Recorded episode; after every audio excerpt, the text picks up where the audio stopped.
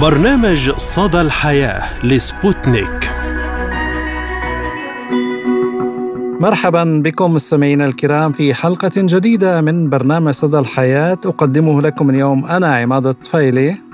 وأنا فرح القادري نتحدث اليوم عن مواضيع متنوعة وأهم الأخبار التي كانت ترند لهذا الأسبوع ونبدأ الحلقة بموضوعنا الرئيسي عن القنابل العنقودية الإسرائيلية التي تحصد أرواح اللبنانيين في كل عام أو تجعلهم معاقين ومقعدين نتيجة انفجارها بين أقدامهم وسط حقولهم وأرزاقهم وتداعياتها الاجتماعية على مستقبل حياتهم.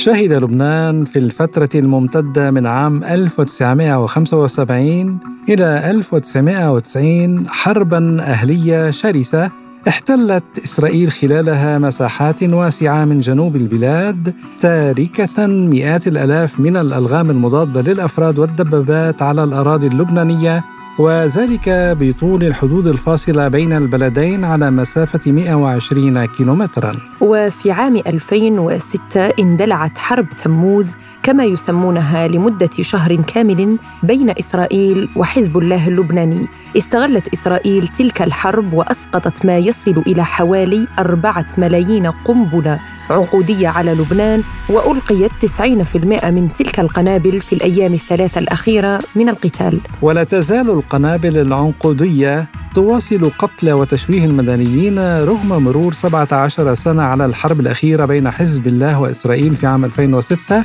والذي استخدمت فيه الأخيرة قنابل عنقودية بكميات كبيرة وقد أدى انفجار مئات الآلاف منها عند الاصطدام إلى تلوث مساحة تبلغ 43 كيلومترا مربعا في قرى الجنوب اللبناني وما حولها. وأثناء سقوط القنابل العنقودية نحو الأرض تنطلق منها عدة متفجرات أصغر على مساحة واسعة وهي سلاح محرم دوليا ولم تنفجر نحو مليون من تلك المتفجرات حسب التقديرات بينما تكون هذه الحاويات المعدنية الفتاكة بحجم علبة المشروبات الغازية يمكنها أن تظل خاملة في الأرض لعدة سنوات ما تشكل بمثابة قنابل موقوتة يمكن أن تنفجر في أي لحظة. وفي إحصاء أخير أعلن المركز اللبناني للأعمال المتعلقة بالألغام أن عدد ضحايا الألغام العنقودية في لبنان يقدر بنحو أربعة ألاف شخص بين قتيل ومصاب. وأشار المركز اللبناني المذكور إلى أن لبنان يعاني من الألغام عبر سنوات مضت مشيرا إلى أن جهود المكتب الوطني لنزع الألغام التابع للجيش اللبناني وبمساعدة مؤسسات مدنية وأجنبية نجحت في نزع 19% من الألغام والقنابل العنقودية. وأشار المركز اللبناني للأعمال المتعلقة بالألغام أن هذه الألغام العنقودية تكون أكثر خطورة لأنها غريبة الشكل ومختلفة عن الألغام التقليدية التي تكون في شكل هندسي سواء كان مربع أو مستطيل فضلا عن أنها في بعض الأحيان لا تنفجر بشكل مباشر. وبحسب ما ذكرت منظمة الأمم المتحدة للطفولة اليونيسيف فإنه منذ عام 1975 حصدت مخلفات الحرب من ألغام وذخائر غير متفجرة 3847 قتيلا وبلغت الإصابات ذروتها عام 2006 حيث قتل أو جرح 209 أشخاص بين شهري أغسطس آب وديسمبر كانون الأول لكن من خلال برنامج شامل لمكافحة الألغام انخفض عدد الوفيات والإصابات إلى ستة أشخاص عام 2011 وقالت اليونيسف إن الفتيان والفتيات هم أكثر من يتأثرون من وجود هذه الألغام حيث جرح أو قتل عام 2006 ما لا يقل عن 40 طفلاً تقل أعمارهم عن 12 عاماً و75 مراهقاً أعمارهم بين 13 عاماً و 18 عاماً وأصيب في عام 2015 23 شخصا بينهم أطفال جراء انفجار لغم وتعمل اليونيسيف مع مركز لبنان لإزالة الألغام وجامعة البلمند لتوعية الأطفال وعائلاتهم بمخاطر الألغام وكيفية العيش بأمان في المناطق الملوثة بالألغام والمتفجرات. وللإضاءة أكثر على هذا الموضوع نستضيف من بيروت الخبير العسكري والاستراتيجي الدكتور العميد أمين حطيت. أهلا ومرحبا بك سيادة العميد في برنامج صدى الحياة.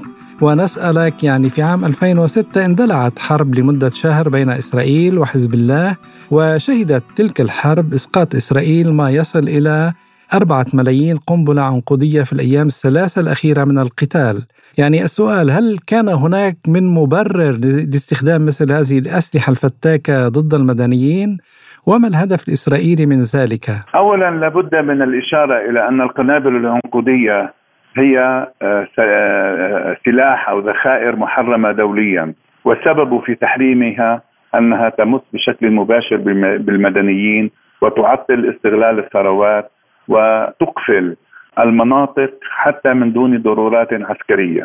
إسرائيل عندما هزمت في العام 2006 في لبنان مارست آه، أو لجأت إلى القنابل العنقودية بشكل انتقامي ونشرت في لبنان أكثر من مليون و250 ألف قنبلة عنقودية غطت تقريبا مساحات واسعة من الجنوب اللبناني وعطلت الحقول الزراعية وكثير من بساتين الأشجار المثمرة على طول من على طول مساحة الجنوب. وبقي لبنان يعاني من هذه القنابل العنقودية والتي تفتك بالمدنيين حيث أن ضحايا هذه القنابل وصلت حتى الآن أكثر من 500 ضحية. هذا بعد الحرب ولم يكن لبنان قادر بقدراته الذاتية على تنظيف المناطق الجنوبية من القنابل العنقودية مما استدعى الاستعانة بخبرات أجنبية وصلت إلى 30 دولة وتشكيل منظمة لتنقية الحدود لتنقية الأراضي من القنابل العنقودية. فبالتالي أؤكد مرة أخرى على أن هذه القنابل محرمة دوليا لأنها تعتبر آه، سلاح لا يخدم بشكل أساسي العمليات العسكرية بمقدار ما يضر بالمدنيين ويعطل المناطق الزراعية والحقول والبساتين. نعم يعني سيادة العميد برأيك أين يكمن خطر القنابل العنقودية بالضبط؟ لو توضح لنا يعني بطريقة أكثر. القنبلة العنقودية هي بمثابة رمانة آه، تلقى آه، بالطائرات ويتم صليها عند إلقائها وتتحول إلى نوع من اللغم الموقوت. فإذا تم الاصطدام بها تنفجر عند أي حركة أو عند تحريك. وجمعها وتنظيف المناطق منها دائما يكون محفوف بالخطر ولذلك دائما تتكاثر الإصابات في صفوف العسكريين المولجين بعملية التنظيف. فبالتالي هي تحيل المناطق الزراعية والحقول والبساتين إلى حقول ألغام مؤقتة مع صعوبة في تنظيفها. سيادة العميد يعني ما هي الآثار والمخاطر الاجتماعية والحياتية التي خلفتها هذه القنابل العنقودية على اللبنانيين يعني حتى يومنا هذا؟ آه، صحيح ما أعلن فهناك 500 شهيد سقطوا بالقنابل العنقودية وهناك 3500 مصاب يعني مجمل العدد هو كما ذكرت 4000 ضحية لهذا. وهذه هذه المأساة آه، تلحق الأضرار الاجتماعية والإنسانية والاقتصادية البليغة بالمجتمع اللبناني. كم من رب عائلة آه، تم تحييده نتيجة القنابل العنقودية وباتت عائلته من غير معين. أو آه، أفراد العائلة الذين يخسرون بعضهم بعضا أو آه، الأرض التي يتم تعطيلها من آه، غير استعمال خاصة تلك الأرض التي لا تأخرت عملية تنظيفها من القنابل العنقوديه. لهذا السبب نحن نرى أن المجتمع الدولي أكد على تحريم الاستعمال القنابل العنقوديه لأن الغاية العسكرية متدنية منها أما الغاية أما الأضرار الإنسانية والاجتماعية فهي عالية جدا جدا نعم يعني سيادة العميد هو هذا السلاح محرم دوليا ولكن لماذا لم نسمع إدانة دولية من قبل المجتمع الدولي على مثل هذه التصرفات الإسرائيلية؟ والمؤسف في هذا الموضوع أن إسرائيل التي استعملت سلاحا محرما دوليا. ورغم وجود الأمم المتحدة كشاهد على ذلك ومساهمة الدول الغربية خاصة الأطلسية في حملة التنظيف ماك التي كلفت بالوقوف على هذه على هذه المأساة. رغم ذلك لأن إسرائيل هي الفاعل ولأن إسرائيل هي المرتكب لهذه الجريمة فإن الغرب دائما يمتنع عن إدانتها وأمريكا تحميها في الأمم المتحدة.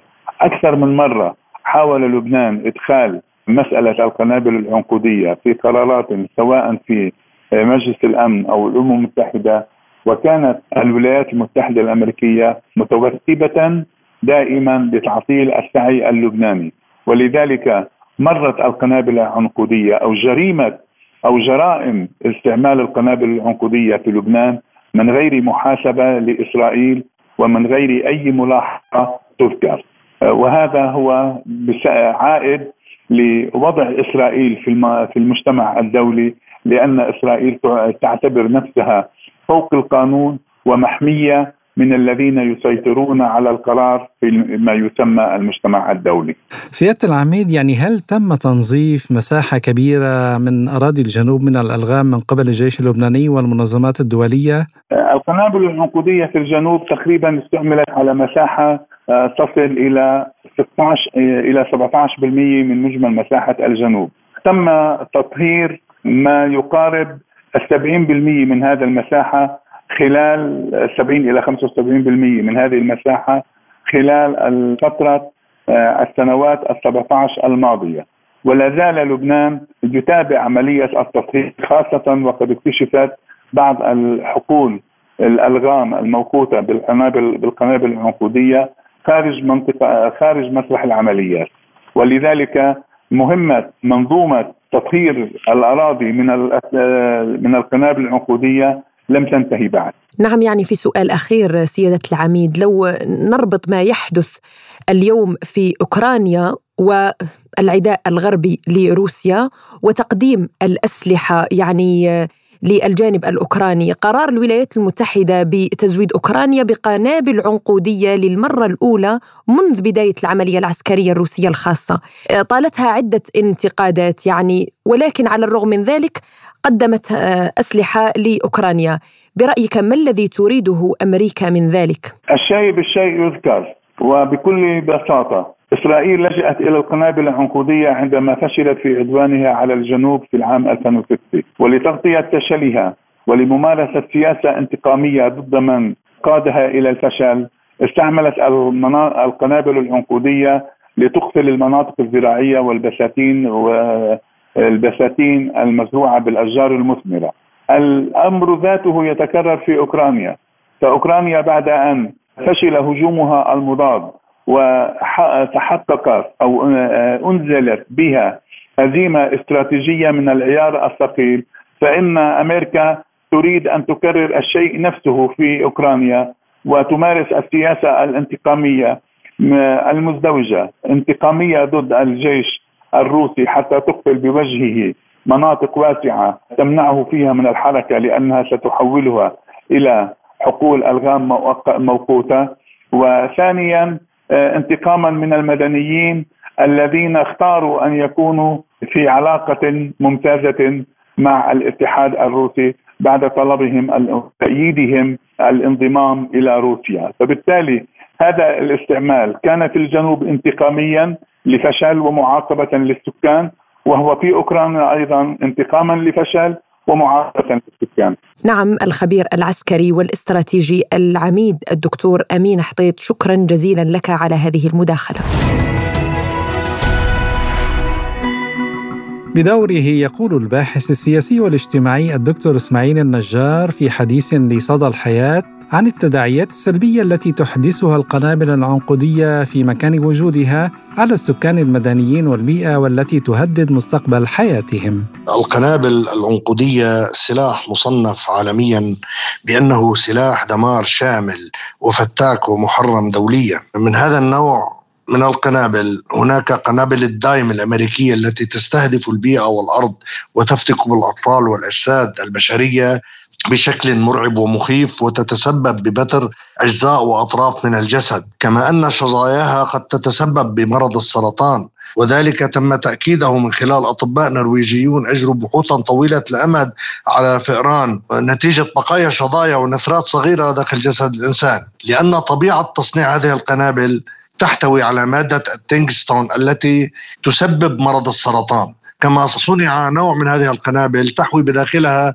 على يورانيوم منظم تم التأكد منه جراء الفحوص التي أجريت على أعداد غير قليلة منها تم الحصول عليها من مناطق استهدفت بهذا السلاح وتركت اثارا سلبية على آفاق البيئة والمجتمع وتتسبب أيضا بتلف كبير للأعضاء الداخلية للجسم بينما تظهر من الخارج بأنها جروح طفيفة وغير مؤثرة. هذه القنابل المصنوعة من المعدن الخامل الذي لا يلعب دور في قوة التفجير كيميائيا بل أن التفاعل فيها يحصل بشكل عكسي عبر استعمال مسحوق الألمنيوم لزيادة الطاقة التفجيرية. كما تحتوي هذه القنابل على ألياف الكربون محشوبه بخليط من المواد المتفجرة من نوع RDX ومسحوق التنجستون الثقيل. أمريكا هي البلد المصنع الأول لهذه القنابل وهي أول من استخدمته في أفغانستان والعراق وتسببت من خلاله بمقتل الآلاف وبتر أعضاء عشرات الآلاف، أيضا إسرائيل استخدمت هذا النوع من القنابل العنقودية المحرمة دوليا في لبنان واستخدمته أيضا ضد قطاع غزة حيث أصابت وقتلت الآلاف وفرضت من خلاله حصارا بيئيا وغذائيا على المزارعين الذين يعتشون على زراعة أراضيهم وحرمتهم من الحصول على السلة الغذائية الوطنية نتيجة خوفهم من الذهاب إلى تلك الحقول وانفجار تلك القنابل بهم على الأرض. الأرض التي أصابتها هذه القنابل كلفت الأمم المتحدة مليارات الدولارات لتنظيفها ولم تنتهي منها حتى بعد 15 عام على استخدامها. ولا زال لبنان وغزة يعانون من بقايا انتشارها في المزارع والحقول والوديان والجبال. وفي كل مرة نسمع عن إصابة أشخاص أو مقتلهم وأغلبيتهم من الأطفال نتيجة انفجار هذه القنابل بهم. ولذلك أؤكد كمراقب بأن أي دولة تستخدم هذا النوع من السلاح المحرم دوليا تعتبر دولة مجرمة ويجب محاسبتها ولأنها تعطي المبرر لمن تعرض للأذى من خلالها أن يرد بنفس السلاح الذي يفتك بالمدنيين. واليوم أعطيت أوكرانيا كمية هائلة من هذا السلاح الفتاك تم استخدامه ضد القوات الروسية التي تدافع عن وحدة الأراضي الروسية. الأمر الذي يشكل خطرا كبيرا على المدنيين وقد يتيح يعني أو يفسح في المجال أو يعطي مبررا للقوى الأخرى من استخدام هذا النوع من السلاح ضد القوات الأوكرانية وهنا ستكون الطامة الكبرى. استمعنا إلى ما قاله الباحث السياسي والإجتماعي الدكتور إسماعيل النجار. نواصل معكم مستمعينا الكرام حلقة اليوم من برنامج صدى الحياة بأهم الأخبار التي كانت ترند لهذا الأسبوع وما هو أبرز الأخبار وأهم الأخبار لهذا الأسبوع يا عماد؟ نعم فرح تصدر اسم الشيف التركي بوراك مواقع التواصل الاجتماعي في العالم العربي بعد الحديث عن عملية احتيال تعرض لها كان والده وراءها. وتداول رواد مواقع التواصل الاجتماعي فيديو مصور للشيف المشهور صاحب سلسلة مطاعم كازن بوراك وهو يوجه رسالة لجمهوره ومتابعيه حول العالم. وقال بوراك في الفيديو أنه رفع دعوى قضائية ضد والده بتهمة الاحتيال عليه وبيع بعض مطاعمه دون علمه. وأكد بوراك أن أباه باع حقوق استغلال اسمه لرجل أعمال قام بافتتاح مطعما لا يمت بصلة لسلسلة مطاعمه المعروفة. وقال الشيف التركي أنه سيفتتح أول فرع له في مول في إسطنبول وهو الفرع الوحيد له في المدينة. يعني ما بعرف أنا كيف هالخلاف بين الأب والابن يعني كان لازم واحد من الاثنين يتنازل يتنازل وما يحكي حول هالموضوع ويعرضوا على مواقع التواصل الاجتماعي. يعني هذا شيء عائلي خاص. وحتى يعني على مواقع التواصل الاجتماعي عماد الكثير من التعليقات في البداية كانت بتضامن مع آه، الشيف بوراك آه، لأنه ظهر في فيديو وهو خلفه نافورة مياه ومبتل وحزين جدا. مما يعني التعليقات كانت كلها مع الشيف بوراك. ولكن من بعد ما ظهر والده ويعني تحدث في الموضوع تباينت الآراء والاختلافات خصوصا أن العلاقة ليست يعني علاقة تجارة بين يعني شخصين مختلفين في القرابة ولكن علاقة والد بابنه يعني و... في سوء تفاهم ممكن يكون سوء تفاهم سوء تفاهم نعم. وليس. الخبر الثاني من الجزائر يعني إعدام القاتل مطلب شعبي لحملة جزائرية بعد خطف الطفل جود واغتصابه ومن ثم قتله. جزائريون يطالبون بإعادة تطبيق عقوبة الإعدام بحق مختطفي الأطفال وقاتليهم في البلاد حيث أطلق رواد مواقع التواصل الاجتماعي في الجزائر حملة بعنوان إعدام القاتل مطلب شعبي وذلك مع انتشار ظاهرة اختطاف الأطفال وقتلهم في الجزائر للأسف. واستفاق الشارع الجزائري قبل أيام على جريمة بشعة راح ضحيتها الطفل جود الذي يبلغ من العمر أربع سنوات فقط. وكان جود قد اختفى قبل أيام من أمام منزل عائلته في ظروف غامضة. وبعد البحث تمكن الأهل بمساعدة الجيران من العثور على جثته في شقة قريبة من مسكن عائلته بالمدينة الجديدة بولاية بوسعادة جنوب البلاد. وبحسب وسائل إعلام محلية فقد تدخلت قوات الأمن والحماية المدنية ونقلت الجثة إلى مستشفى رزيق البشير. كما تم اعتقال شاب يشتبه بأنه هو مرتكب هذه الجريمة المروعة. يعني لا يسعنا التعليق سوى آه، تفعيل عقوبة الإعدام والإخصاء لمثل هؤلاء المجرمين. كما قلنا في الحلقة نعم نعم يعني آه، لأنه طفل لم يكفه أنه اختطفه واغتصبه ومن ثم قتله وصاحب أربع سنوات. جزاؤه عند الله وإن شاء الله يطبق القانون العادل. والآن إلى هذا الموضوع الطريف الذي يعبر عن أن الحب ليس له أي معايير وقعت في حب سارقها. أغرب قصة حب في البرازيل تثير التفاعل على مواقع التواصل الاجتماعي. وقعت امرأة برازيلية بحب لص سطع عليها في أغرب قصة رومانسية شدت انتباه رواد مواقع التواصل الاجتماعي وأثارت تفاعلا كبيرا. وانتشر فيديو على تيك توك للثنائي وهما يرويان تفاصيل قصة تعرفهما أو قصة تعرفهما المثيرة حيث قالت إيمانويلا لصحفي أثناء سردها تفاصيل أول موعد لهما خلال حديث إعلامي في البرازيل. كنت أسير في الشارع حيث أعيش وللأسف تعرضت للسرقة. وتذكرت كيف أخذ اللص هاتفها مشيرة إلى أنها إحدى الطرق التي ينتهجها الرجال في البرازيل للحصول على رقم هاتف امرأة. والله طريقة حلوة هذه. وادعى اللص أنه تعرض لتغيير مفاجئ في مشاعره أثناء عملية السطو وقال إنه كان يعاني من الوحدة ويفتقر لوجود امرأة في حياته مضيفا.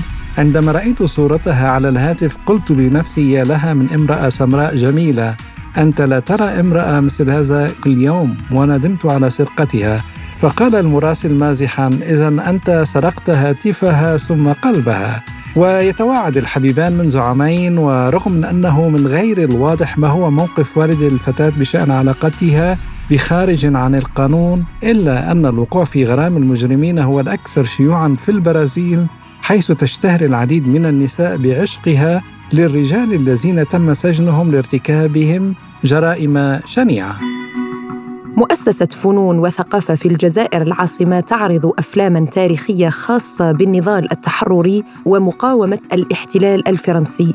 تواصل هذه المؤسسة في الجزائر العاصمة عرض أفلام تاريخية خاصة بالنضال التحرري ومقاومة الاستعمار الفرنسي ويشمل البرنامج الذي أعد بالشراكة مع المركز الجزائري لتطوير السينما عرض ستة أعمال أنتجت مؤخرا بقاعة الساحل لمدينة الشراقة غرب العاصمة. ويتضمن البرنامج عرض فيلم البئر الذي تم إنتاجه سنة 2015 للطفي بوشوشي وأيضا فيلم لم نكن أبطالا الذي تم إنتاجه عام 2017 للمخرج نصر الدين قنيفي وأيضا فيلم ابن باديس للمخرج باسل الخطيب وحكايات قريتي للمخرج كريم طرايدية وعرفان للمخرج سليم حمدي وأيضا فيلم الدخلاء الذي تم إنتاجه عام 2021 للمخرج فضيل حازرلي. الموت يغيب الأديبة والروائية السورية سهام ترجمان بعد صراع مع المرض واتحاد الكتاب العرب ينعي رائدة من رائدات الثقافة والإبداع في سوريا والعالم العربي. حيث نعى اتحاد الكتاب العرب في سوريا الأديبة والروائية السورية سهام ترجمان التي رحلت مؤخرا بعد صراع مع المرض. وتعتبر ترجمان رائدة من رائدات الثقافة والإبداع في سوريا والعالم العربي. وذكر الاتحاد في بيان أنه وهو ينعي الأديبة الكبيرة ترجمان عضو الاتحاد والمثقفة السورية الأصيلة والرائدة فإنه يؤكد ضرورة السير على نهج الأدب الملتزم الأصيل والهادف إلى بناء المثقف الملتزم بقضايا أمته المبدئية مبينا أن الأوساط الثقافية والأدبية خسرت برحيل الروائية والأديبة السورية ترجمان. ودرست ترجمان التي عاشت جل حياتها في مدينة دمشق الفلسفة وكان لها حضورها الثقافي والإبداعي كما وضعت كتابا بعنوان المعتزلة الذي حصلت بموجبه على شهادة الدكتوراه في الإبداع الفكري. كما قدمت برنامجا إذاعيا ثقافيا على إذاعة دمشق بعنوان الجندي وترجمت بعض أعمالها إلى لغات عديدة ككتابها يا مال الشام الذي ترجم إلى اللغة الإنجليزية. وقدمت سهام ترجمان أيضا إحدى أهم الروايات الأدبية التي وثقت حرب تشرين بعنوان جبل الشيخ في بيتي فضلا عن كتابها التوثيقي رسالة إلى الطيار الإسرائيلي الذي قتل زوجي كما وثقت من خلال أعمالها لأديبات رائدات عربية. ونختم الحلقة مستمعينا الكرام بمعلومة طبية كما عودناكم. طبيب روسي يصف العسل والفواكه بالحلويات الأكثر فائدة. وصف طبيب الأمراض الجلدية الروسي إيفانوف العسل والفواكه بالحلويات الأكثر فائدة وقال إن الكثير من الكربوهيدرات المكررة في الحلويات يمكن أن تكون خطرة على الصحة والسبب هو أنه يتم امتصاصها بسرعة في الدم مما يتسبب في ارتفاع نسبة السكر والأنسولين الأمر الذي يمكن أن يؤدي إلى زيادة الوزن بسبب المحتوى العالي من السعرات الحرارية. ومع ذلك هناك أيضا حلويات صحية يمكن تناولها دون الإضرار بالصحة ومن بينها في المقام الأول الفواكه والتوت والخضروات الحلوة.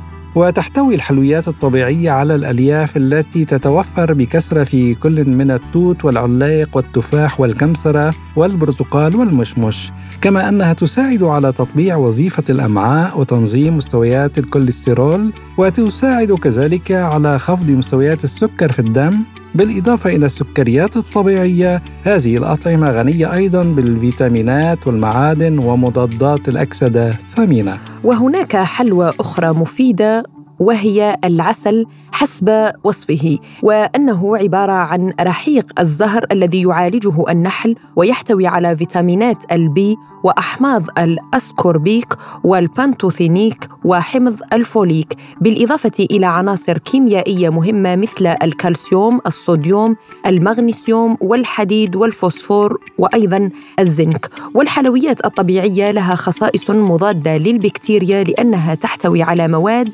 تمنع مسببات الأمراض من التكاثر وأيضا العسل له تأثير إيجابي على النوم ويسرع عملية التمثيل الغذائي ومع ذلك هناك خطر إذا تم أكله أو تناوله بكميات كبيرة. فقد يكون هناك فائض من سكر الفريكتوز والجلوكوز. وتعتبر حبوب الكاكاو مصدرا طبيعيا لمضادات الأكسدة والعناصر المهمة للصحة. مثل المغنيسيوم والفلور وكذلك الدهون الثمينة وأحماض الكاكاو العضوية. وأنا اتبعت نصيحتك زميلي عماد بخصوص العسل يعني حقيقة مهم جدا استبدال هذه العناصر الغير طبيعية المصنعة بشيء طبيعي ولما يحتويه من فوائد. ومفيد جدا للأحبال الصوتية وبحل الصوت كمان. نعم. وإلى هنا نصل وإياكم مستمعينا الكرام إلى ختام حلقة اليوم من برنامج صدى الحياة. كنا فيها معكم من استديوهاتنا في موسكو أنا فرح القادري. وأنا عماد الطفيلي وشكرا لإصغائكم وإلى اللقاء. إلى اللقاء.